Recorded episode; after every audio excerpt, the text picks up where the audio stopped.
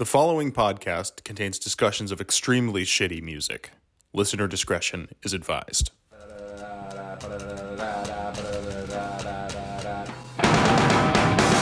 Can I say something that I think is bullshit? I would say delete that. The fuck did we turn into the bad guys? I don't understand that part.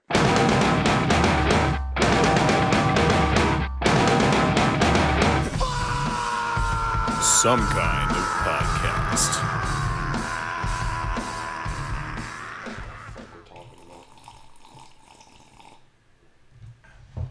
All right, what's up, invisible kids? Oh, Yeah, that's right. wow. Yeah, dude. Ah, oh, well, you hit the, the back Invisible button right away. kid. Yeah. Welcome back to some kind of podcast, the show where we crack open the absolute nightmare that is 2003 Saint Anger and its companion film, the cinematic masterpiece, Some Kind of Monster, and we try our best to dig through it, maybe learn some stuff, drink a couple of beers, Excuse me. and kill some brain cells. Hell yeah, brother. Y'all are generous. I'm Nick. I'm Zach. Uh, I'm Andrew. Hi. Yes, we have a third mic on the pod today. We got our our boy Andrew, who is also in our stupid band, Stupid fucking band. Which is great because this is actually I'm glad that this that you wanted to do this week because this is um there's stuff on this uh, episode that I think makes sense for you to be here to talk about. Okay. So With with Andrew? yeah, No yeah, yeah, yeah. Well, we'll get there. We'll get there. I will assert my dominance all over him. Very Don't good. worry. Very good. You boys, uh, you boys, listen to anything cool this week? You, uh, let's, let's try not to just be have be a miserable uh, bunch of uh, shit talk and uh, negativity. Anybody, anybody find anything you like this week? I I literally listen to the same fucking shit every single day. I can't even act like I don't. I, I am such a boomer that on my Spotify it's just all Pantera, Type O Negative, Alice in Chains, Metallica. ABBA. I, but yeah, yeah, yeah, but yeah, there you go. I, I am so I, I literally what 31. I feel like I should be 51 right now. So, but I know you found a band. I did, I did, and I was just I, we were just we were just listening to it earlier. Yeah, I found this band American Slang, who I was uh, very because they're a, like a cowbell hardcore band, kind of like ours. Yes. and uh, you know, kind of sassy. Uh, and I was very excited because I thought that they were from like up the road. and I was about to drive on Saturday like 45 fucking minutes to this like shitty towny bar in the middle of nowhere, Massachusetts, and it was some like shitty pop punk cover band with the same name. Yep. Oh, That would, we sh- I should never have told him. It would have been so That would've been funny really funny. because You I would have been told so funny that I- I'm going to a bachelor party this weekend, so I won't be around. But it'd be so funny just seeing him pissed off Yeah, on the blowing up chat, chat, yeah. losing his mind on it. Yeah. You guys would have been real mad. So yeah. Anyway, if you Yeah. if you are looking for something new to listen to and you're into that kind of shit, uh, yeah, Death Drive by American Slang. That's it's a good it's a good record. G- track of uh, track of, of particular note is the old Razzle Dazzle. That's a good one. I Oh, like you know that what? song. Hang on. I, I I did forget there is something new in the playlist, and it's that friggin' um, that song that came up in our like related when we posted I am Providence. Is it It's like beers, the bastards, bitches, bullets, bullets, bitches, and beer. bongs, and I, got, I gotta find it, but I and- can't. What the I- fuck is that? Did I never show you that? No, you did. I'll, I'll get there. Hang on. I gotta I gotta find it. I I can't remember. There it is. Uh, it's called ba- by Bastardizer.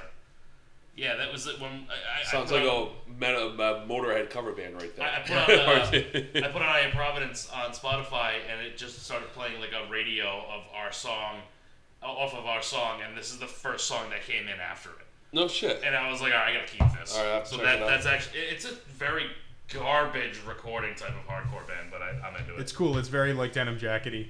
Oh, which yeah, is, is denim nice. jacket. Definitely makes me want to like crush a bunch of like shitty beer in a parking lot. Tom Araya would, would listen to this band. Yeah, Drugs? yeah. Oh, sorry. I, I no. um, um, beer. oh, be- beer, good. Napster, bad. Oh, we're gonna get there too. Don't don't you worry, boys. One of these days we're gonna get there. So, so yeah. Anyway, um, all right. So let's let's not even waste any time because we got. I thought that this was going to be very digestible, and I, I was thinking like, yeah, we'll get this into like twenty minute chunks of the movie Fuck and you, everything we else. got- Oh, no. Holy shit! I was wrong. There is like as I was doing my notes, like, oh my god, this is getting like longer uh, and longer and longer. So so there is so much stuff. so so Nick and I from the first episode, we we. We, we, we learned a couple of things. We probably should take some notes before we do this. Yes. I'm, We're- here with, I'm here with no notes. I know you're I'm you're gonna you're, just feed off you you're, guys. you're raw dogging it Oh, today. yeah. That's where you're doing. Oh, that's- And that's my I'm- game. There's a, t- I'm telling you right now that there's a ton of shit right now. For the first 25 minutes of the film, 30 minutes, if that. Raw Dog Nation, baby. Raw That's Dog it. Nation. Hey. So- Hey. All right, hit me, baby. Let's go. All right, I'm ready. Let's get right into it here, kids. So, all right, so the so really where we left off last week um, is Jason quit the band.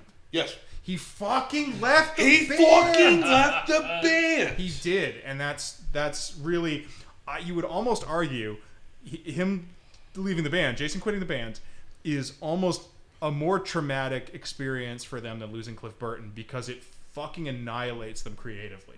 It's it true. really is like they all kind of have gone on record and saying like those sort of initial sessions without Jason were really rough and and, and oh believe me we're getting there but like when you really think about it you know Cliff died it sort of ignited this thing in them and and you know and we talked about this last week as rough as um uh, as it is for um justice like sound wise production wise it's it's a it's a it's a it's a very rough sounding record. Everybody knows it, but the aggression and the the the it whatever it is in that situation, Yeah. they've got it, and we we know that. Mm-hmm.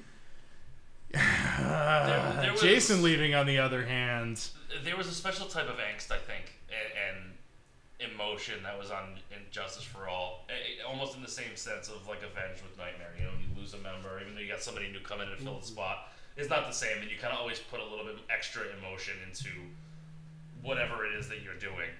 Um, Yeah. So, I, so I agree. I think eh, you know losing Jason because they needed him for that. I think losing him definitely was. A, a, I wouldn't say more traumatic, but as traumatic. As, it was creatively traumatic Yeah, in a way that yeah. was like, yeah, it, it, it you can see that they're treading water. They were already that that well of ideas, that kind of like load reload era, like kind of bluesy thing was already running pretty dry, and, and we're gonna sort of get there. So yeah, I mean the um as we were sort of like.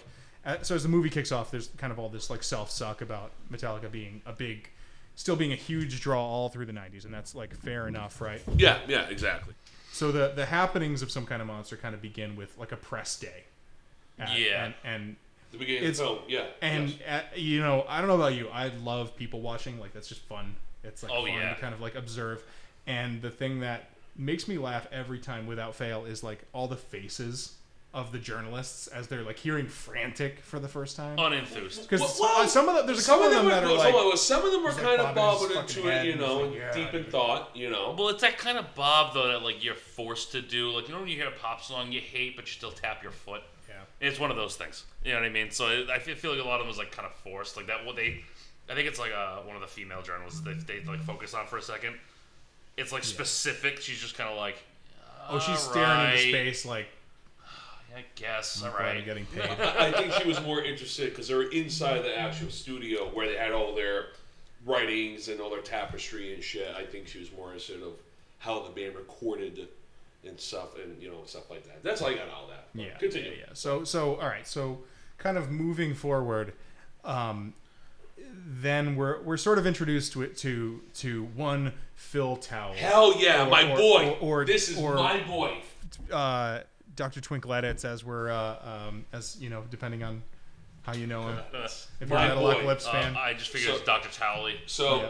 so just a backstory on Mr. Phil. How do you say his name? Towel. Towel. Towel. Just towel. Just towel. Right. yeah, I don't I don't know that it's So- Towley. I think it's Towel. Yes. I, I call him Towley. I So, don't care. so, so for for those who have not seen the film, and like I said, this is kind of a, a beginner's guide to it. Oh. Uh, he is a performance in, enhancement coach. A performance enhancement. I bet he is. Yes, or a therapist. That or- guy's or like a wet napkin. He Yeah. ain't enhancing nothing. So what happened was uh, it- uh, Metallica's uh, what do you call them? The the The management. the management. Thank you, the management for Metallica. th- They felt like they needed to have Phil come in to have the band uh, go through therapy sessions for what the, the issues. So these issues, the, this is not you know what you see in the film has been building up for many many years. And one of the things when we meet Phil and such, uh, we get a clip from Jason. The last time we'll see, uh, I guess not the last time we see Jason in the film, uh, about how Jason felt uh, about having uh, what was it, a psychotherapist. He said, "quote unquote," a psychotherapist. Lame and weak. Uh, hold on, no, no, hold on. So that's just correct. But what really, and I have a lot of respect for Jason for this because he keeps it, he keeps it metal, no, heavy metal part. I'm gonna put the uh, clip in there too. Oh, yeah, all right, Oh, cool, yeah. good, good. So, excuse me. He, uh, it, it, you know, Jason talked about how, you know, they wanted to bring in this therapist Phil to do all this stuff. This is right before Jason left the band, and he, and you know, he talked about it and such. And one of his main quotes, Andrew said, that was really fucking lame and weak that the four of us, you know, the band, could not figure out their shit together, which was one of the many factors that led to his departure. And that's very telling. I think that's very telling in that end, just introducing Phil and then seeing Jason talk about it. Uh, I'm sure Jason met Phil really quickly before, you know, recordings and stuff like of the film and such. Yeah, as I sort of read it, there was like one or two meetings. Like Sure, The, yeah. the the tensions were already kind of there. The cracks were in the foundation, kind of a long time coming. But the, you know, Phil came into the picture, and there were a couple of meetings, and then he kind of he Jason jumped ship pretty shortly. There. Yeah. thereafter. So, and I and just know uh, going forward, talk about Phil. We're going to go into the Presidio stuff soon, but just know Phil Towle is going to be one of the major focal points of this film. a major player A in major the web player. of fucking intrigue that And- is And uh, Saint Anger. yeah, as I say, anger and his. There's some of his influence in there as we go through the podcast and episodes and stuff like that. Oh, yeah. you're going to hear not him per se, but just of his uh, quote unquote teachings that he you know bestowing upon the, upon the band and such.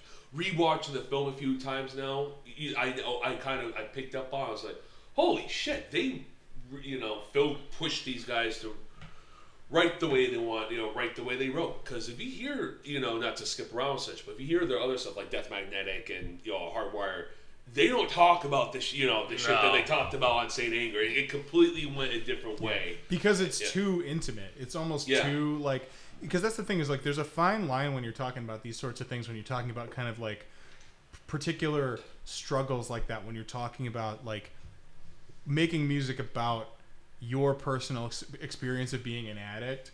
I feel like there's it's You're opening a, a weird door. Yes, it's like too intimate sometimes, and that's kind of an overlying uh, overlying yeah, because that's a fucking word. That's that's an overarching problem with Saint Anger is that like lyrically speaking, it's so earnest that it's incredibly fucking cringy a lot of the time. Yeah, yeah. It's like it's like you you. It's like walking in on somebody jacking off, and then you have to. They the door locks, and yeah, you have you to have like to walk, you have to look them in the you eye. look them in the eyes when they finish. It's like, Yeah. oh shit! No, No. I don't want this. Like watch- like watching and, Hereditary. And, and yeah, it's like watching Hereditary. But you know what? the- but you know what? And I listen to it like Alice James is one of my top five, five favorite bands all the time. Oh, Some yeah. of the shit they write is Those are- extremely Oh, yeah. intimate. listen to listen to Nutshell. Yeah, That's an incredibly exactly. frank song But- about Rotten getting Apple, rid. too? I Yeah. just I was just listening to here's actually here's another another band that's cool that I was just listening to this band Black Sheep Wall and this is not a new band for me. I was I'm uh, a fan of them for a little while, but they they have a record called I'm Going to Kill Myself, I bet. which is hilarious. I bet. But the the last there's like five songs on the album, and the last one is is ironically called Metallica, which is part of the segue here. Okay. And, and uh, the whole song, it's a 35 minute song, uh, with basically just like a variation, different variations on like a single like uh, very slow riff, uh, where this dude basically r- tells a story of a guy who wakes up and writes his suicide note and it's all of the details it's like and it's specific shit too Wow. it's like very like particular That's No shit. Wow. yeah, and then just the last five mi- the last five minutes of the song, he's just repeating, "I'm going to kill myself" over and over. again. It's Kill, it's kill, it's kill, a very harrowing listen, and I like just went. I like got out of work and like went for a walk the other day, and I was just like, "Oh yeah, Black Sheep Wall, I should listen to them." And I just like round the corner and I like listened to the whole record, and I that song finishes, and I I, I got back into the house, and I was just like, "Oh Yeah. but bad mood. But before you hey, before you continue, because I want to something you said about Jason. Sure. That first scene where they're they're talking about him, uh, or they're showing him and he's talking about the meetings. Yes. and you know, the lame and weak thing. The way he said it's lame and it's weak, like he eyes. was he The was contempt. targeting Mr. Towley. Oh, like that yeah. was like he Yeah. like he was saying that not to the camera. He was saying that to him. Like, hey, I think you suck. Like he was very. Uh, Pissed. You- yeah. un- I, I don't want to say unintentionally, but like very secretly aggressive to specifically, I think, him in that room because he knew, like, hey, this is you're you're doing this, Maybe Jason was saying that to Metallica as a whole as well. or that too. That- yeah, that, that could, it could have Yeah, gone both, both ways, ways, Yeah. yeah. but there was definitely like in that specific sentence, there was a, a weird hint of aggression oh yeah. that I feel like he got off the camera after that. Was like, I feel better. I feel, Probably I did. feel good. Probably did. Yeah, Sure. I'm gonna go play with that. Go But just to finish my just to finish my thought on the outpouring stuff, there's great music out there that people talk about themselves all the time. Metallica has never done that, or pre until they did say anger, never done that. That- Like I said in the previous podcast, their whole thing of the, the, people were attracted for the riffs and the solos and the drumming and talking about anarchy and beer, beer, beer, good, you know, shit like that. I'm sure a lot of the fans, when they heard say anger outside of production, outside of the tinny drums, and they start hearing all this, you know, very uh, angsty, kind of immature shit that you know, which we'll get more into as we go Yeah. through the songs. So that actually Yeah. kind of segues us into the next thing here. So so now we're we're getting to the Presidio. So the Presidio for for those of you who don't know, and if you if you're just if you're following along at home, uh, if you're watch trying to watch the movie and, and, and, and just kind of line this up, it's a, a former military barracks that's kind of turned into these like sort of the, like these spaces for rent, and they they build this makeshift like they they roll in like a porta studio, and the concept for the whole record is to go into a space, make it really Spartan and uncomfortable and raw. And that's a great idea in context because, you know, I like, listen, I love really raw, really underground music. You know, we, we always, you know, you know, I love Converge. Oh, sure, They're, yeah. Like, uh, you Your favorite thing is garbage. Uh, yes, Yes. I love, I love raw, you know, sounding shit. uh, The- down with Nola, their first Yeah. album. great. That's a yeah, rock, recorded in a barn, Yeah. basically, Yeah. And and th- that's all great. It's a good idea and concept, but in this situation, I think it was a terrible fucking idea. Oh yeah. And the reason why is nobody was getting along to fucking begin with. Yeah. So in a get throwing these guys that already can't stand each other into a situation where nobody's comfortable Yeah.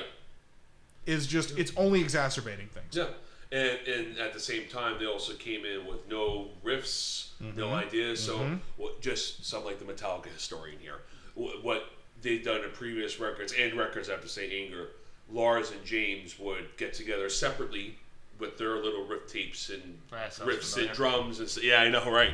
And then they'll come to the band, aka Kirk and Jason at the time, and more or less kind of tell them what to do, you know, unless they bring in some other stuff, but they are the main focus. So they've been doing this since they were they started back in the early '80s with Kill 'Em All and such. So they completely changed the whole dynamic of that. Exactly. They're coming in fresh and only jamming. Yeah. Full band jams.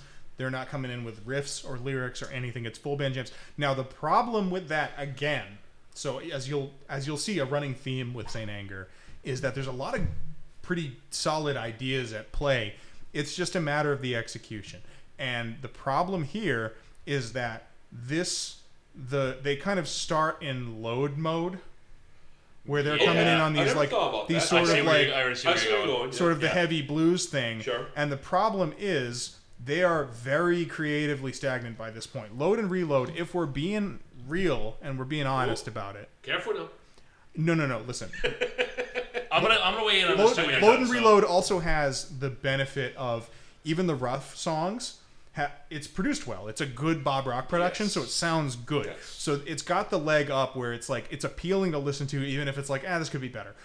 Load and reload, if we're being real, you could have probably hacked out a whole bunch of filler and turned those two albums Okay. into one album. There is a lot. Of Okay, so that's kind of what I was gonna get at too. Is like they uh, listen, like "Wasting My Hate" is like one of my favorite Metallica songs. I love that song. right? Uh, Yeah, definitely. Um, but I think you're right though. Like that definitely could have been one album. Like if you took like the hits, like you know, "Fuel" and "Memory Remains" and all that kind of shit off of uh, Reload. Reload, and you threw them on load and got rid of shit like two by four and like random bullshit that they put in there. Okay, never mind. Sorry. Shut up. I, I was gonna sit here and defend everything. Say Yeah, right of course now. you are. Oh, can I can But you know what the thing is too, like it's funny that you said about the the production thing. I'm gonna I'm gonna weigh in on this only because I'm not sure if I'll be here by the time you guys actually get deeper into the album. I th- and we were talking about this not that long ago. Is I think that the production with Bob Rock declined as they went. Oh yeah, We- and, so, it's, and we're so it's so we're, load and reload. we're gonna are get like, there too. Yeah. So load and reload are like quote unquote like good quality recordings, but it's like they're kind of in the middle of a crappy downhill movement. Yeah. That led to the It doesn't sound garbage. quite as good as Black Album. Uh, right. It's like it's a little bit of a. They definitely yeah. went like Bob Rock's peak was definitely you know the Black Album, and then they went down from there with him. Unfortunately, not to say that anything necessarily bad about him, but Yeah. that's that is what happened. And, and we keep saying Bob Rock, and so if anyone doesn't know, Bob Rock is the longtime producer for Metallica. He actually took over for the bass parts for this album. He did. He played bass Uh, on it. Yeah. Yeah, but I remember one of the quotes he said, which leads to the production value and such, with the, just with the whole record was, you know, Bob's idea for the band when they first got in there with no riffs, no lyrics, no tape, nothing was, you know, it was you know a first time a band, you know, a band getting together in the garage. But this The band's band- Metallica. You- no, you it, it's Metallica. You cannot fucking do that if they've been together for fucking twenty years at this point.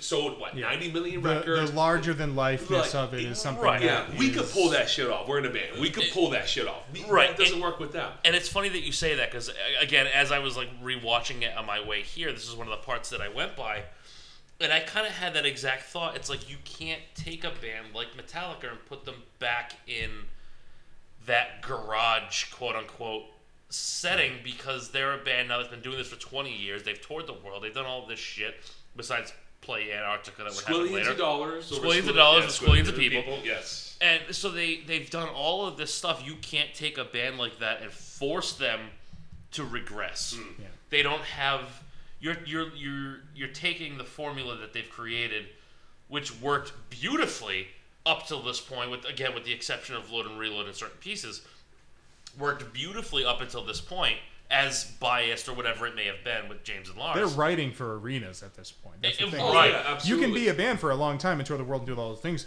but still kind of have like a like an underground kind of ethos about you. But I mean, they leaned into it. They were always kind of uh, dipping little little pinky toes in. Like once once Lightning was out with like Fade to Black, we're kind of like we're dipping into that kind of like The get stadium your rock. get your lighters out moments, Yeah. right? But they Lighters. they went Remember full, those days? Yeah, they went Remember full lighters? on into you know they're playing for arenas. They're writing songs exactly.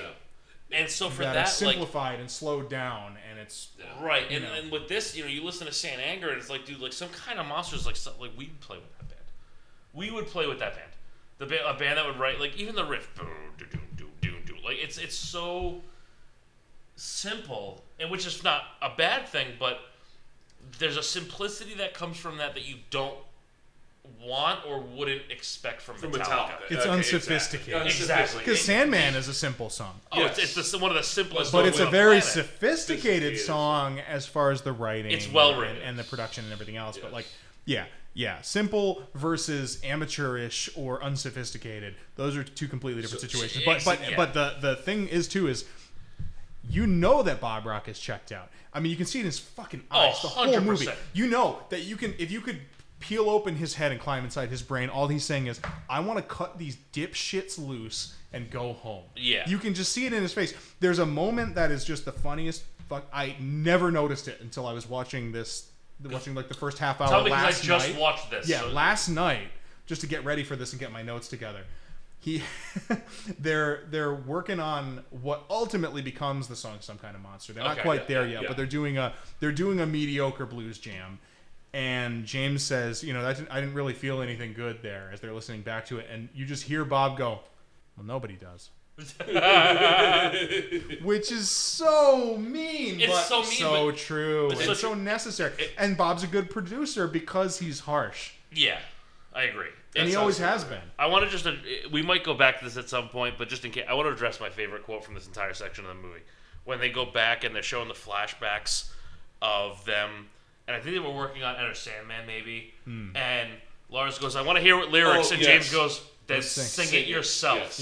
Yeah. That is the funniest thing. I Yes. I love Yeah. that so much. My I love and and and always laugh so hard at this is the part where um Kirk shows up unprepared for his uh, Unforgiven solo. Solo, yeah. And Oh, Bob's yeah. like, you know, the the prime way that you can tell if a guitar player hasn't done his fucking homework is he's bitching about the sound. All right, come on, dazzle me, dazzle me, guitar player of the year. He's like really mean to Kirk. he is, yeah. Which, and I, I feel mean, bad because. Kirk is like. Kirk has never done anything wrong in his life. I feel And like I feel like he is the nicest dude on the planet. he's a he's precious such a little baby boy. I think they call him beta males. We have Yes. to be. You know what I mean? Yeah. Like the nicest. That's dude on what some planet. asshole on Twitter probably And calls he's, he is a huge. He's a huge influence for me as a guitar player, and I would love to meet him.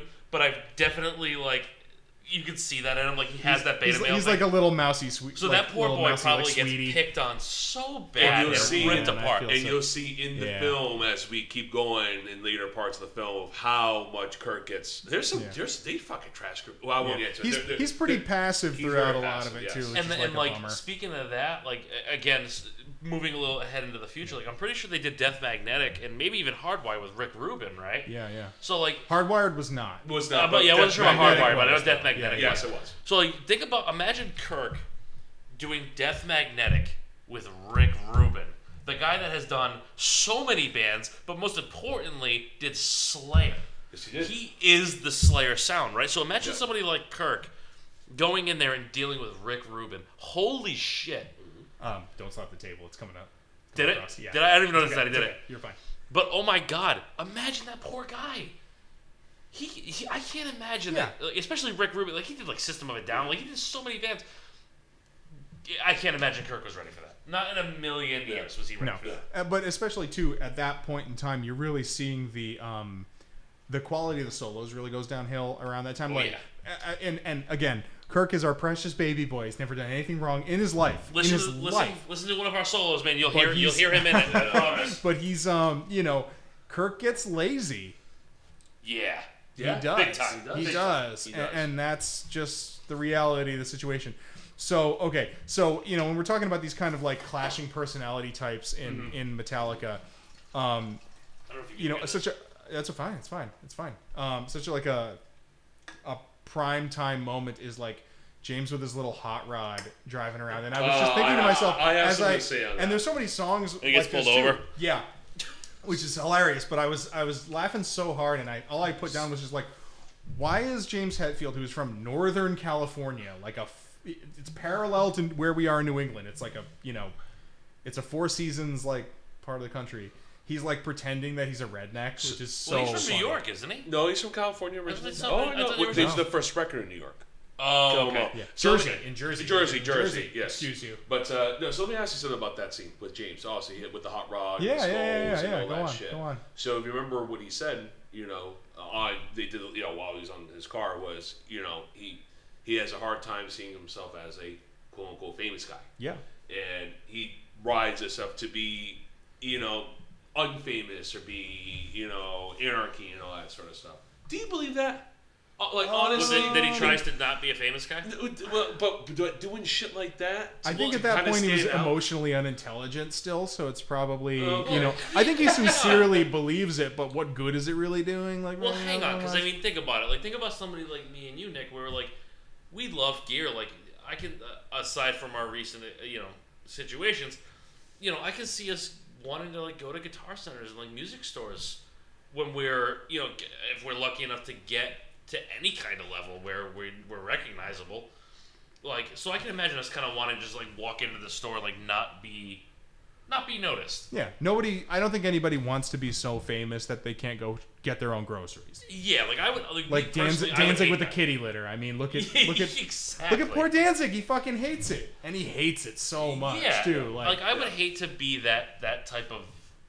I wouldn't say hate it, but I I, I would never want to fall into being like that because you're kind of just screwed up at that point. yeah. You can't do anything. No, I just found So that. I feel I feel yeah. him on that standpoint. Like, I, I, well, I well, I kind of got that, which goes into more in the film. I, I think there's a bit of a disconnect, and you can kind of start seeing the disconnect of himself with not only with the band but of his reality, because he, you know. There's scenes in the film later on where it's talking about this particular one of him trying not to be considered a fame, quote unquote famous guy, Mm.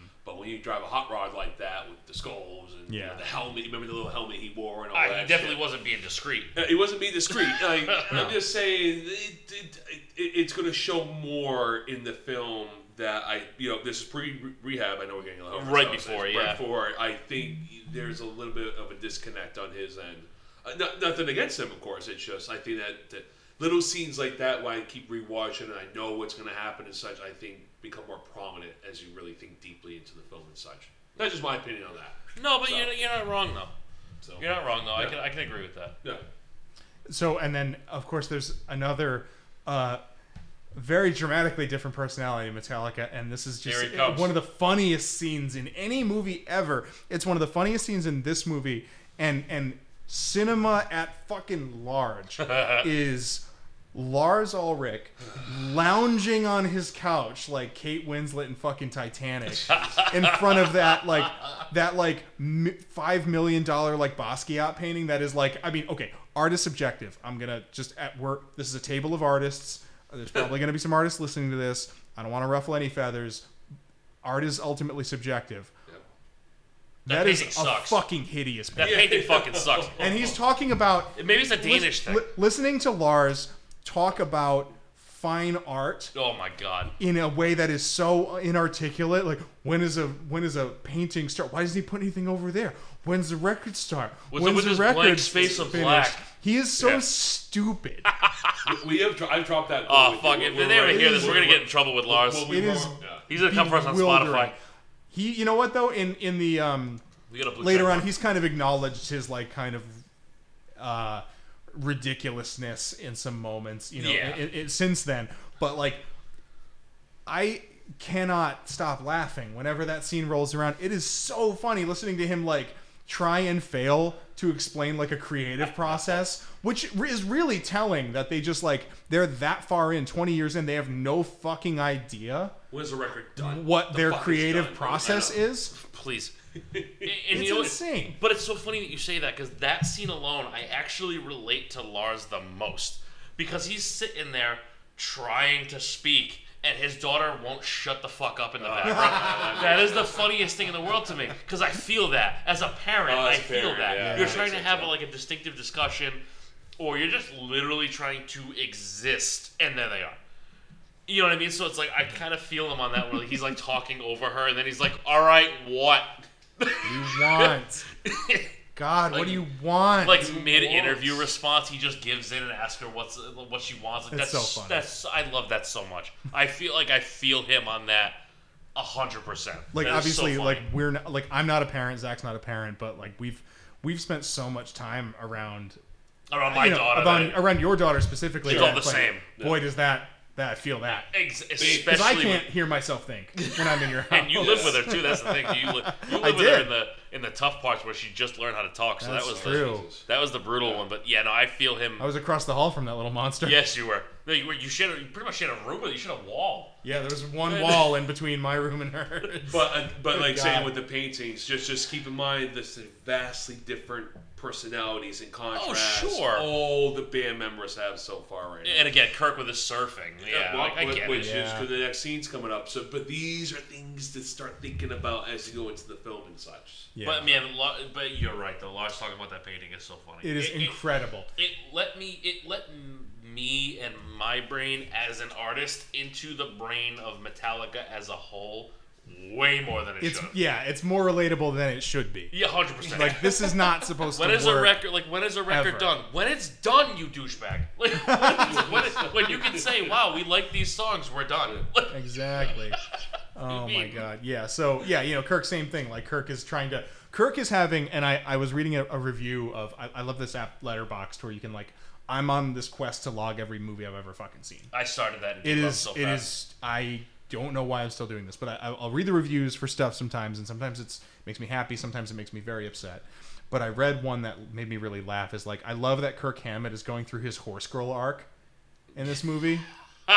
And and that's the thing is like he's kind of retreating from the band in this way where he's like he's going out surfing he's got his little ranch and he's just like i don't want to be near the band i don't want to be He near is the and i just very- I, it breaks my heart he's so He- precious You know, I didn't really think about it till you He's just so said sensitive. it. But he is very kind of pulled back from the band at this point in their career. Yeah. I never really, I never really thought about it until this point. But yeah, you're right.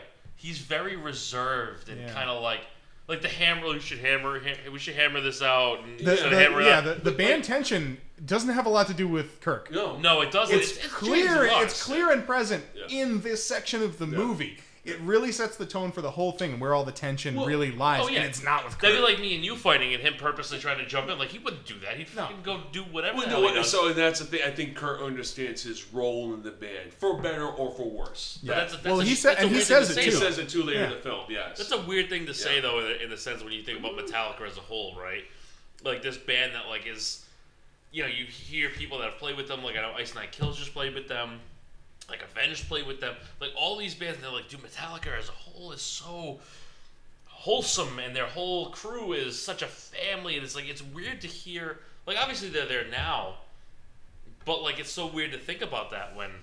You really break it down. Yeah. Yeah, this like, was man, such a- they Years ago, yeah. hated each other for like a few years. it was such a necessary like period of growth and we were kind of talking about that in the first episode is like um, as much as uh, it's easy to shit on Saint Anger it's too easy. Oh, It's- it's this is incredibly low-hanging fruit what we're doing. Low-hanging fruit. but it's important for a few reasons and, and and probably the biggest reason is it stopped them from breaking up. And it was a really important period of growth to humble them and make them get their shit together mm. so that we can Yeah. still have Metallica the the great touring band that we have today you know they we got a couple of couple of really solid records after that you know they're not, not included. no, No, we're not talking about talk Lulu. about that. That's the next podcast. that's another limit 12 episode like limited series podcast yeah, exactly. Right there. We'll do the next Oh, one. I love. We gotta get Sean in on that one. Oh my god, yeah. So so okay, so so kind of moving forward a little bit. So there's a, a really important therapy session kind of shortly after this where they're talking about discuss they're discussing like breaking down the creative boundaries between the members. Um how like uh the other guys would contribute to Lars's kind of drum arrangement. Yep. They'd all contribute to lyrics. This sort of round table mentality, Which has never that happened before. has never happened. Um, and that the i- and even James sort of admits in a separate interview that the sort of overly rigid structure was really detrimental to them as guys, um, even to the point of ultimately costing them Jason. Correct. I agree with that. But it was probably a good thing for them as a band because they needed the focus. They needed those couple of core songwriters to really get things going.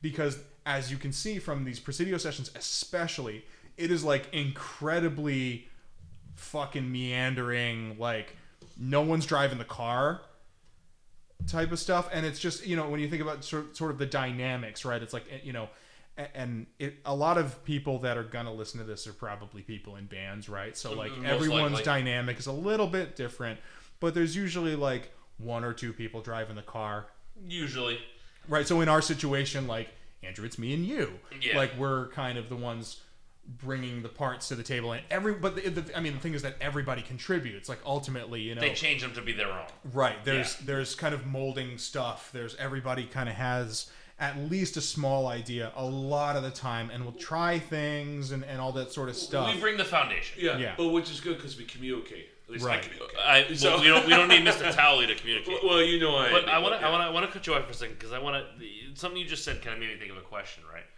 Do you think that their career that has proceeded since Saint Anger, yes. so Death Magnetic, uh, Lulu, unfortunately, Yes. and Hardwired, do you think that they that it was worth them losing Jason?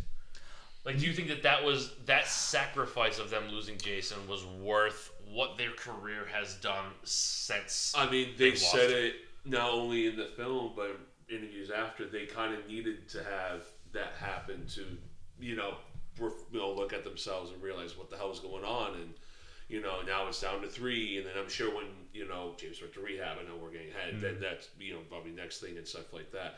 I think. I think, and this is just my opinion. This is not the opinion of the other two in front of me right That's now. why I asked. Uh, I think that sometimes you need to have a I don't want to use traumatic. That that's not the right word, but a A uh, shake up. A shake up. Good, you're fired. yeah. Yeah, yeah, exactly. I mean, but you know what I mean. But like, there's usually in a band, I would say a successful band, what I consider a successful band, Yeah. is is just like life. There's ups and downs. There's uh, times there's you know high adulation, you know the highest of highs and the lowest of lows. And we are seeing in this film, we're seeing Metallica at their lowest of low they've ever been, and I, I, yes, to answer your question, Andrew, I believe that Jason needed to leave in order for them to realize something's wrong, really wrong, not wrong, really fucking wrong. Yeah. I I mean, it sucks because Yeah. Jason is like again, and I've said this before. I really think that Jason was kind of the best fit for the band at any given time. Like, uh, you know, a, as great as Cliff was, and as as great as Rob is. Again, Oh, yeah. no, no Yeah. shade to either guy, right? I just think the way that Jason really slotted into the band, he knew what they needed because he, came in as such a big fan. He went in the pocket too, is exactly how Metallica needed. Yeah. Yeah, I agree. He was such a, a good meat and potatoes bass player, and they really Yeah. needed that. Yeah. And it was just things about his choice of uh, his really his really tasteful decisions about his tone and and the fact that he was a pick player. And I just think like, especially with like a lot of metal bands, I really think like the pick kind of reigns supreme for bass players. And this is just something that I'm a little uh, pun intended like picky about. He's the only pick, pel- pick player that they ever had. Yeah, that's true. Everybody Yeah, else yeah. is a finger player. yeah. So the um uh, the thing that's uh, what sucks is like as these this process is sort of going on and you can see it with James. He's like not stoked. They they have this At all. meeting where everyone's so cranked up and which is hilarious because they're so stoked about this stuff that kind of sucks. And it's like because they're because they're mistaking something that's functional for something that's good. It's like the only thing with a straight fucking beat they've managed to write in like a month. And so they're like this is awesome. They latch onto it like this is fucking awesome. Toxic Which is- yeah That's what it is, exactly. yeah. it's because they're that's it's that thing of of when you're making a record and like you know we've all kind of been there right? And Oh, how yeah. many times have i you know and i, I do this to I, I do this to my my gal Julia all the time because she's uh, right upstairs when I'm working on things by myself usually. But you get it too. Yeah. I'll I'll send you stuff and I'll go. Can you just tell me if this sucks? Because I'm in so deep, I have no idea. We wrote the whole record like that. Yeah, like We you wrote gotta our t- whole tell record me like if that. I'm onto something at all here. And, Yeah. and, and and you know it's it's just you can just see that he's he's not stoked. They they do this this mission statement thing, Hmm, which is way too long, Which is is hilarious. It's it's So again long. because Kirk Kirk's creation, Kirk wrote it. yes, He's a yes. sweetheart and he means well, but he's also it's inarticulate and it's silly. And James is laughing at it and he's not taking it seriously, which like makes me sad for Kirk. But it's a it's a big problem that he's not taking this whole kind of like this process seriously until it boils over a little later. It gets worse like immediately after this. Right? and again, it shows what I was saying earlier, the disconnect with James. At least this is what the film's presenting us. Right. But it's doing a good job of just James just not having his head in the game in that sort of regard. I truly think at this time he did not think that there was anything wrong with the band. No. If we really look Oh, at or, it, or he doesn't care. Or he doesn't he care. probably recognizes that there's issues, but he doesn't give a shit, which is is really driven home by the fact that he bails on the sessions for like a month and like you know, he talks about like missing his son's birthday to go like shoot Oh, for bears the in vacation. Russia instead of Right, like yeah. instead of instead of doing a goddamn thing about the elephant in the room. Right. I, I want to address something really quick because you, you kind of bringing the way that we do things in, kind of, kind of made this a point. It's like, all right, so you you'll send something to me and be like, hey, does this suck? And and I'll tell you like, yeah, it's it sucks. Or Is Or, this a shitty like- riff or not? or like, hey, like we can like before. keep working on this. Like you got something, it's just not quite there yet. Like Yeah. we'll like we'll kind of go back and forth with it. But Hmm. the problem is, it's like, all right, Kirk would play something and be like, "Does this suck?" And James would be like, "I'll fucking know." It's like a he just notes- didn't care. It's a notes in between they're fucking with me. That's But why. it's, it's a like, bit stock. It's, it's too stock. a bit stock. But uh, and obviously this didn't actually happen in the movie, but it's just the general kind of You can feel it. You get the impression yeah. as they're Yep. as Kirk is playing stuff. He's got like a particular riff where he's coming in, and Yeah. and uh, Lars is is steadfastly refusing to play a straight beat. Oh my god! And- I was and- just about to talk right before see just James, walks out. James is just Yeah. staring at the floor the whole time. E- Exactly. Right before James walks out, that scene where Lars is trying so hard to push this beat that doesn't make any goddamn sense. Yes, And, and, and, and okay, so that's a thing that we we talked about this last week, and you're gonna, I mean, you'll laugh about this Yeah. because it's kind of the, the truth of like I think every band, this is a piece of the dynamic. Um, he in one of the interviews, and I kind of forgot about this section, is he fully cops to the fact that he's always kind of like rushing to have his idea be first, and if it's not his idea, Yeah. and he doesn't 100% back somebody else's idea. He is a dick and phones it in. Oh, I and, feel it. And I'm like, man, you know, Oh, I feel it so uh, bad. That's every drummer in some way. Like I feel like I've read every, like s- every, drum I've ever worked with. yeah, Oh, and like every uh, like interview I've ever read with like a lot of other bands where they sort of talk about the dynamic. It's like, yeah, the drummer's sort of the final word, and you know, even certain like like some, some bands like I've even read it to the point of like, oh, he's playing shitty on purpose because he doesn't like the idea. Be- because he doesn't want this to be the way that I put it. He's playing like shit. Yes. And Yeah. and okay, so but but again, that also kind of connects to my point too of like you know, Kirk would say, "Does this suck?" and James would just be, "I don't care." Yeah. He He's badly writer's blocked at this point too. Oh, play, Which they, is- the whole this whole not record. good. This whole record in my as Saint Anger as a whole should have just been called Writer's Block. Yeah. Well, Like because- that's all. This well, this whole record is just called Writer's Block. Where they're just like, all right, we got one riff. We'll put some drums to it. All right, all right, we got another one. Is it fit in this song? I don't know. Well, Put look Put drums to it. Yeah, All look, right. Well, look at look at the uh, the Temptation song that he Oh, wrote okay. after. Yeah, Yes. Yeah. So James gets back from Russia, and he says that he's been like working on lyrics and music, While and and he's got this yes, Yes. drinking a lot of vodka, I would love being by himself out in the tundra and writing some tunes, and he brings this song to the table called Temptation, mm-hmm. Ooh, Sure and does. I mean, okay, that's not good. the song oh, sucks. admit, oh, Let's it's well, it's good. Yeah. it's just like a meandering like two chord nonsense, right? The lyrics are silly. It's kind of like it's there's no metaphor to it. It's just he's just saying temptation fucks you up, which is like come on, man.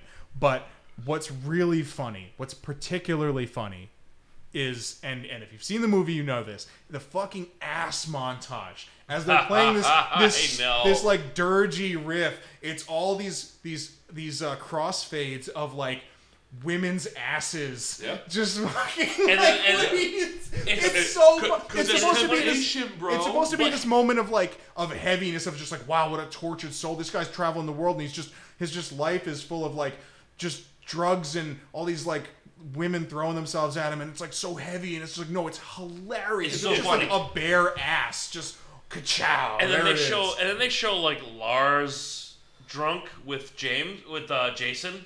Yeah. It's like that's not this is James wrote wait a minute. like everything is like all messed up. It's so That unintentionally is so funny. yeah, the, the, Yeah. What, what the film was trying to portray was all the Yeah. temptation. Instead of having the yeah. gravitas that it's supposed to have, Yeah. it just. I think the first time I watched it, you know, 15 years ago, I like was screaming, cackling, Oh, laughing yeah. as like a teenager. Just like this is not getting the point across Yeah. like it's supposed to. No, they did this the wrong Yeah. way. I get it. I get what they were trying to, you know, push across from Oh, the definitely. agenda, but it it just didn't. It just didn't work. No, And they- it, they it just did- did, not work. And, They did not hit the mark. and it didn't help either that the At song. all. That, I mean, I, I'm- like I said, I'm a Saint Anger uh, defender. Even for something like that, I was like, this sucks. All right, this so- sucks. Again, just in case I don't come back, I'm going to defend Saint Anger in the sense that they were good ideas. They had said that. Yeah. idea. They had ideas that could have been good. They had riffs that could have been good. Poor execution. Yeah, Yeah. And- but you know, if you Everything went wrong execution. Yes. if you went if you went oh, through an that- entire record and said, "Yeah, there's a few good riffs on it," that's bad. Yeah, that's you. That's You shouldn't have that album is 120 goddamn minutes. Yeah. 120. Is it that long? It is That's as long as a feature Holy fucking film, shit. dude. I'd That rather is see the not Marvel enough. movie. It's not enough. That's not a couple of like. There's one or two okay riffs that are still ruined by the production or the performance. That's true. And we're gonna get there because there's gonna be an episode for every song, right? So we're Correct. getting there. I am a sucker for the some kind of monster riff, though. I, I, it's Just so listen to- bad. But you know what though? Here's the thing. Just listen to fucking Helmet. I, yeah, I guess. Just listen to Helmet. I'm just. and it's not 10 and a half minutes long. that's true. Oh, of the Helmet does the same over thing, over. but concise. Yeah. You know what? I love the And simplicity. produced well, and the guitars are in tune. Oh, that's a good one. That's a good one. But you know what though? I love the simplicity of that riff. There is a part of me that us again. Everyone listen. Everyone loves Frantic. Let's not act like they don't. You live Right? right. Everyone loves Frantic. It's almost good. Searching It's- for donuts. Searching- But you know what? It, Donuts. Frantic as a single has just enough where It's everyone, almost good. every Metallica fan says, "Yeah, I guess I listen to Frantic." That one makes me mad because it's the closest to being It's the good. closest right, being good, yes. right. So okay, so let's put Frantic aside. That one's frustrating But more than it is like, oh my god, fucking turn this off. if I could listen to just a sing, just a guitar track of some kind of monster, Yeah. I'd be fine with that. There's something about the stupidness and simplicity of that riff that I Look, nobody at this table loves caveman bullshit more than me. That's true. True. That's a true statement. Let's Yeah. let's let's call it what it is here.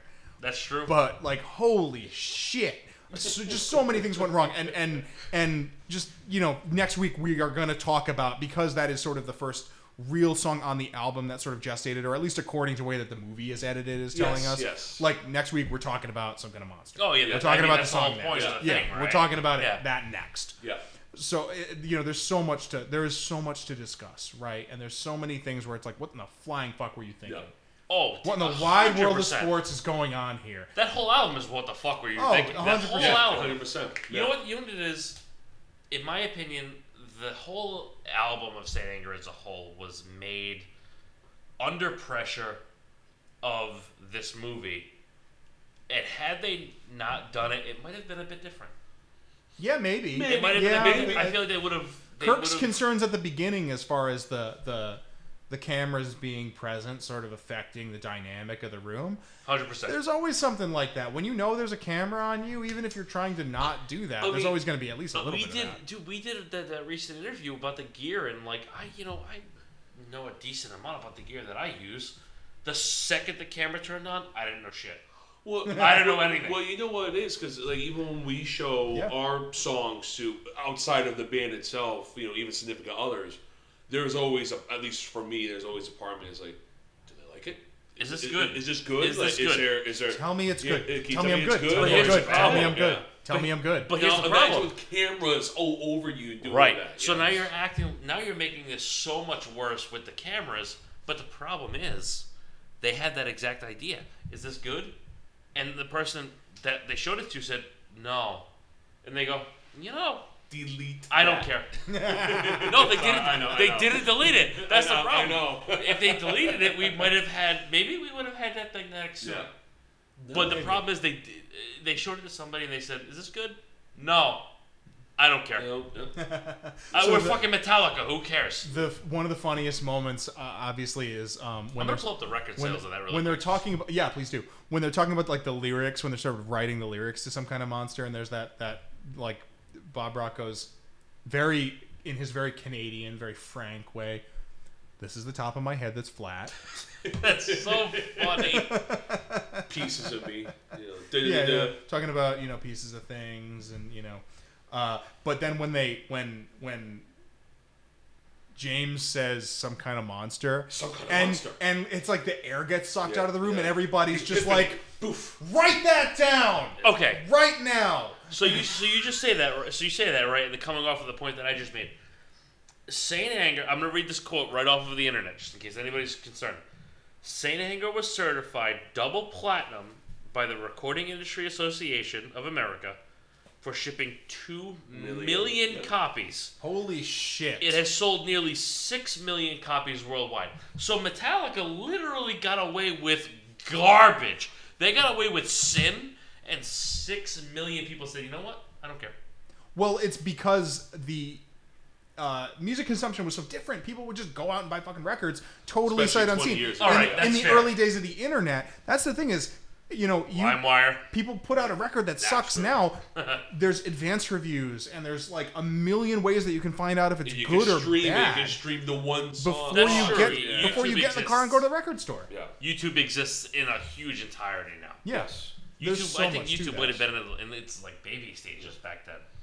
But even If though, that, if even that early, that's In 2003. 2003, I think at that point, I don't even know that YouTube existed at that point. they did not. It was 2000. Um, I don't remember now. yeah. Yeah. we're a couple of years pre YouTube, so like Yes. That's we're scary. talking like you know that that Camp Chaos video, the like beer good, Napster bad. Beer That's, good. that's Napster, like that's bad. Flash, Flash- uh, Flash shit, animation, which yeah. is That's like scary. that- I mean, that's a whole nother. I'm like so that. passionate about Yes, Flash uh, videos. Oh, don't get Nick how- started oh on my that. God, Don't I get Nick that. started on that. Homestar Runner is like permanently cha- alt- ruined my vocabulary. so like, I'm gonna be 29 next week. I don't want to talk about it. fuck.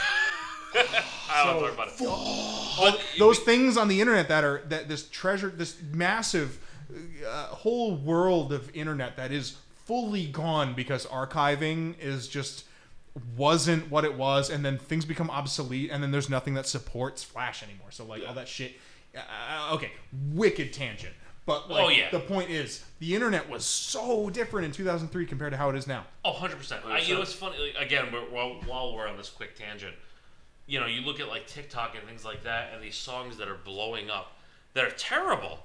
But it's like TikTok has such a huge influence on record sales now. You look at, um, we don't talk about Bruno from Disney. And it's like, dude, that surpassed like Aladdin and mm-hmm. The Lion King. It's like, mm-hmm. imagine if, you know, Metallica in this case, or anybody had that kind of exposure when it when it came out. Like, well we this- saw that happen with lulu yeah, unfortunately. because pitchfork existed as the entity that it is now when Yeah. lulu came out and i was laughing did. reading that review Oh Oh yeah. Oh, yeah. That's oh, a whole. That's a whole Sean, other world. Sean constantly. I can't tell you how many times he's texted me, and if he's listening to this, fuck you. He has texted me so many times saying we uh, should power listen to Lulu. No, I won't do it. I am the I table. won't Why? fucking do it. I won't I do it. am the table. That's all I have to say. You know what? I am the table. play that riff by accident. No, I no, practice I know what constantly. Doing. None of, nobody notices. I play it constantly. Nobody notices. Oh, I'm gonna hear it now. and get Yeah, you are. upset with it. But like, d- I'm not. no, no, no. I don't care what the response was. I don't care who was on it. I don't care that he's that Lou Reed is dead. I'm not listening to that album. I won't do Oh, it. Lou Reed is dead, huh? He Forgot about Yeah, that. fuck man. Lou Reed. I'm glad, Yeah. God, it's, it's, glad he's dead. has it been? It It's- hasn't it's- been ten it's- years yet, has it? No, he was. It's probably Uh, five years Wait, ago. internet. Yeah, we're looking. We're looking that up, kids. Hold, please. Old. Oh, race to the finish and see you can Oh, do it. I'm gonna get it. I'm gonna get it. Jesus. I'm gonna get it.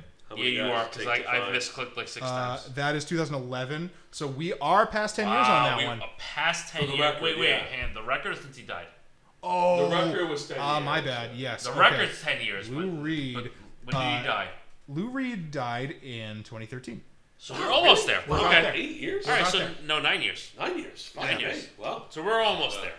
Thank God. All right. So anyway, the the tensions and all these things, like James sort of being like kind of emotionally unavailable from the whole process, and like bailing on the band a bunch, and Lars kind of trying to like Lars trying and failing to drive the car Terrible. without terribly. the Hetfield hand, oh, the, the, without the the Hetfield Ulrich power combo of songwriting. When it's just Lars, uh, you know. We, we find out very quickly where Lars's de- um, deficiencies as a fucking drummer are.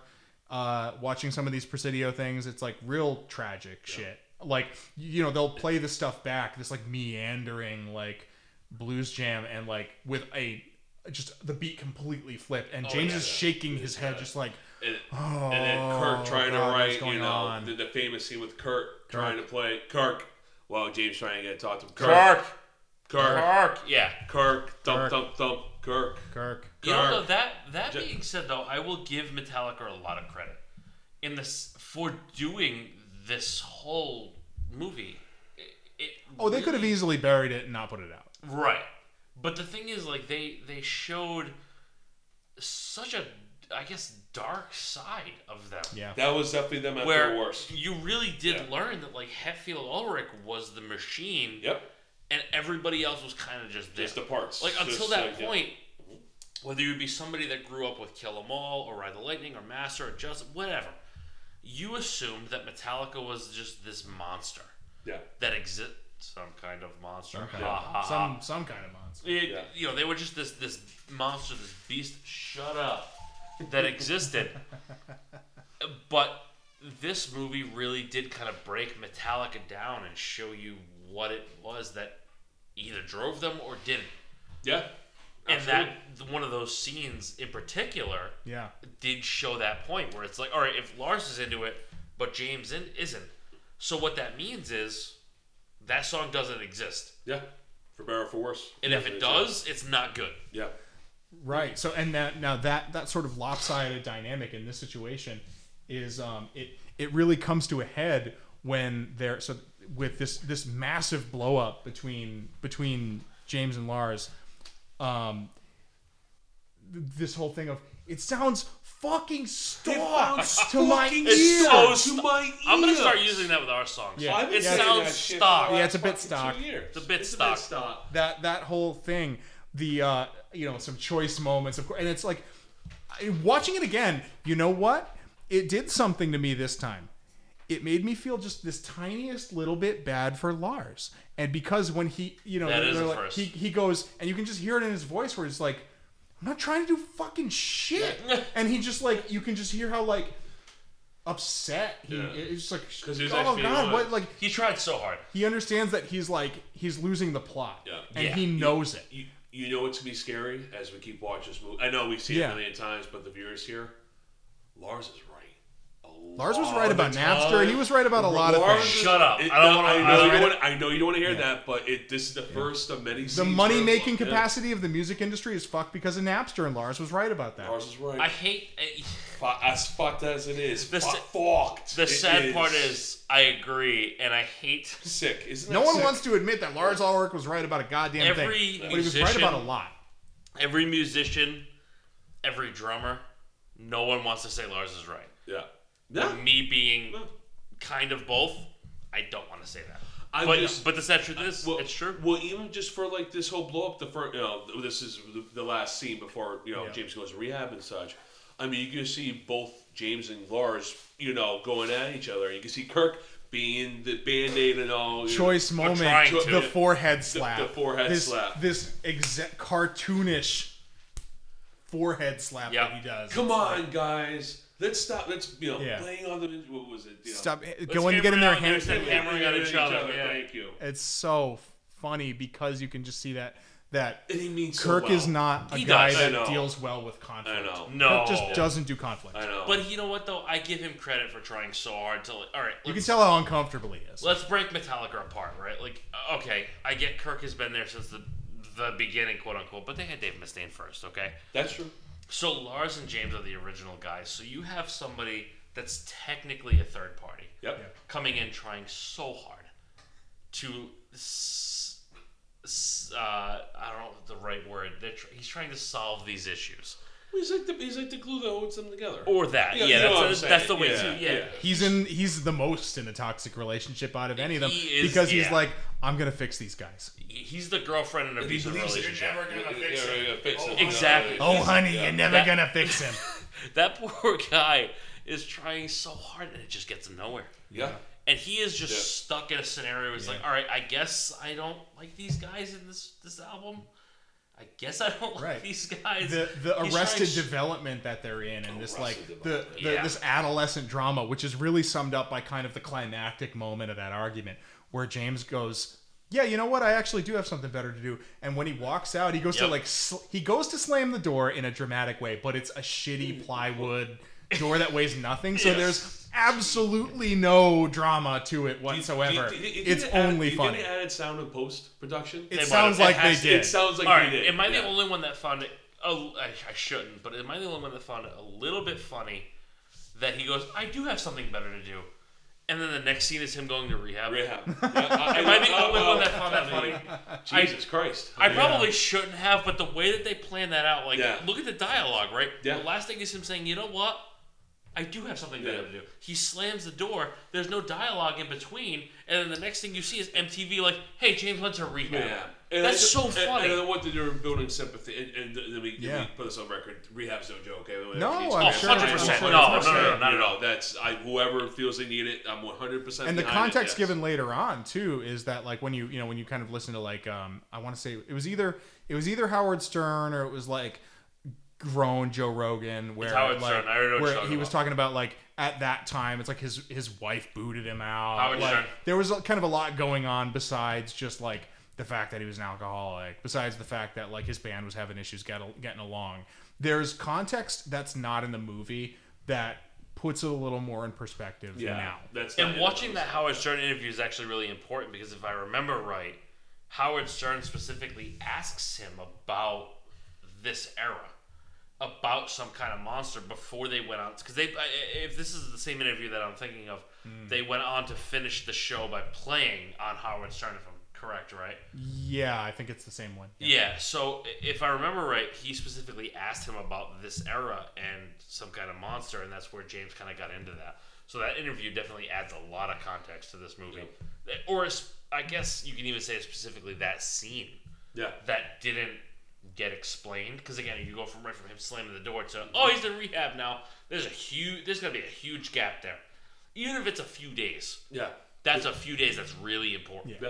It, it's yeah, it's not like he went and got in the car and went straight to rehab. yeah he didn't shut the door and go no, to no, he fuck. didn't shut the door and know go? I'm I'm going to I'm outta here." rehab yeah it's that's all about not yeah. building up, you know, the, the the climax of the scene and stuff. runtime on a movie is important Yeah, exactly. So It- this whole movie didn't happen in what is it two and a half hours or two hours or whatever Yeah, I two and a wish there hours, was yeah. more. Yeah. I want the Criterion collection of some kind of monster, man. I want all Where's the those Snyder deleted cut? scenes. Yeah, we'll get that- I we'll want get that. it at the end. I We're want that get it. five-hour cut of some that kind of monster. yeah. You know, I want to see out all the footage we'll find it. all the footage unedited yeah, that's Because what that I would change. If I think if we saw on some kind of monster uncut, it, this podcast might not exist. Because it could change the entire way that we look at the movie. Because editing really is, yeah, Yeah, yeah. you know, uh, and uh, you, editing is the lens with which you see anything, and you can like kind our of music. spin your narrative yeah. any which way with just the editing. You know, you watch a. Uh, you know, you watch a reality TV show. It's like you know, all it takes is a few quick cuts and a uh, a musical stinger to turn like some contestant on a reality show into the fucking villain, even though maybe in reality the situation. it like was, I heard, not Pauly nearly D is a as, piece you of know- shit, but then I heard he's actually a piece of shit. Yeah. So all right, so So that, so that's so the Presidio That's stuff. it. That's, That's Presidio, it. kids. Yeah. So So, so let, let me say something real quick. Yeah. So, what now? Obviously, we have all seen the movie. We know how it's going to go into and stuff. How much you think of that Presidio? We're talking. This is about a half hour in the film, by the way, give or take. Yeah, that sounds about Uh, right. Somewhere out there. Is that a good insight of what's to come in No. the film? You Not think so? particularly, No, I, I don't think so either. It, because the only things that make it is as far as I can tell, Mm-hmm. and and and they they wrote a. I know that they wrote a bunch, but it really, according to the movie, and we really only kind of have what they have let us see. scene, yeah. yeah. we only know what they what they released in that film. Right. Yeah. But it seems like at least a part of uh, my world yes. and Oh, yeah, some yeah. kind of Monster, monster, the Monster, title yeah. track. Um, you know, Temptation unfortunately makes it into the finals a little bit. They write a lot of songs. They write like thirty something plus songs. God, is it that much? yeah, yeah. Before Well, according to Lars, it to according to Lars later in the movie, I don't trust him for anything. and that abomination made it further than it should have. Yeah. Um, but you know, the manager kind of shuts it down. We'll kind of we'll get there. we'll get um, there. But um, yeah. So anyway, that's Presidio. I just think that it, it's important for anyone that hasn't seen the movie that you see the first half hour that you know James goes to rehab and the tone changes and stuff like that in that regard. That is not what the film is going to be about. It, there, there's a lot of peaks and valleys. We're definitely in the valley right now. Mm. The power dynamics And are going to shift a lot. And um, you know, spoiler, we're going to still be in the valley quite a bit. Uh, I know for next episode, I think we we go into you know life with just Kirk and Lawrence. There's no James. You know, he's not. Yeah. Yeah. Oh, And- well, a lot of the things that, that I say are going to be just in case I don't come back. But I think James going to rehab was the turning point of Metallica. I, don't- agree. yes. That, I agree. Yes. R- losing Yes. Jason is one thing, getting Rob is another. This whole movie as a whole is another. They could have gotten fucking Twiggy. Who cares? But the whole point of this movie is one thing. But James going to rehab is a specific point in the movie where if he didn't, I don't think they would be Metallica anymore. I don't think Metallica would have made it past this point. I don't think they would. I think they would have broken up. There is something about him going to rehab that not only it forced this record out in a sense, right? But it made it so that James had a clear head to make the others have a clear head to get Rob Mm-hmm. to make Death Magnetic and to make unfortunately again unfortunately make Lulu God, you and keep to make bringing up Lulu. Jesus I- Christ, we gotta it's stop part of the bringing up history, isn't I, it? I know, I know. I can't know. listen as much Do as a I bonus want, episode down the line, maybe. Yeah. as, about mu- Lulu. as much as I want to, I can't act like Yeah. that doesn't exist. Nah, it's true. So okay. hardwired, so Death Magnetic, Lulu, and Hardwired, we wouldn't have those things that are the the real essence of Metallica had he not gone to rehab during this movie. I agree. I actually agree with that. It's true. It's true that it's it's such an important part of the a change in the power dynamic, and and you know as we get there, the growing pains Yeah. from Yeah. that. No. Because Exactly. there's no there's no growing pains in Presidio. Presidio is just tr- they're they're drowning really. They're That's not the treading struggle, water. yeah. That's it. The growing pains are really when when James gets back. Yes. Presidio There was is some stuff in between though, which we definitely Oh, have to we'll, hit. But we'll yes, talk yes, about that. yes. We'll talk about that. the Pres- Presidio is uh, essentially at this point in the movie the antagonist, right? Like it's they're in a room, they're in a room that they don't know, that's way too small, that they don't like, There's a with vibe. with gear that is not Metallica quality, at a time where at least James and Lars hate each other. Yep. So like, Yeah, they're yeah. Presidio really is kind of the antagonist at this point of the movie. Yeah. Yeah. and it's a very They're fighting their environment as much as they're fighting each other. Exactly, the Which environment. they thought would have been a boon would actually, uh, what's the word I'm looking for? Not, not good. Kind of an albatross. for Albatross, yeah, yes, thank I- you. and I see what they were getting at in Yeah. the sense where they were like, you know, maybe if we go into this random space with this random gear, and we're kind of forced to be how we were in the beginning, maybe we'll kind of find the love for it again. I think it did the exact opposite. Yeah, because these are guys that never had a firm grip on the creative process. They were leaning hard on producers and everything else 100%. the whole way. These guys, these are not dudes that were kind of capable of self-governing, right? No. they just weren't. Yeah. And especially like again, as as uh, as great as Megadeth is, Dave Mustaine didn't help. So that, that he was also a fuel to the fire in the beginning, where he didn't settle anything. Yeah. So James and Lars, again, whether it be good or bad at this point, at the point of writing Kill 'Em All, you know, eh, he didn't help anything, and then Kirk came into this possibly bad situation. Went through all of this shit with Kirk through Red Lightning and Master up until J. You know, the whole thing.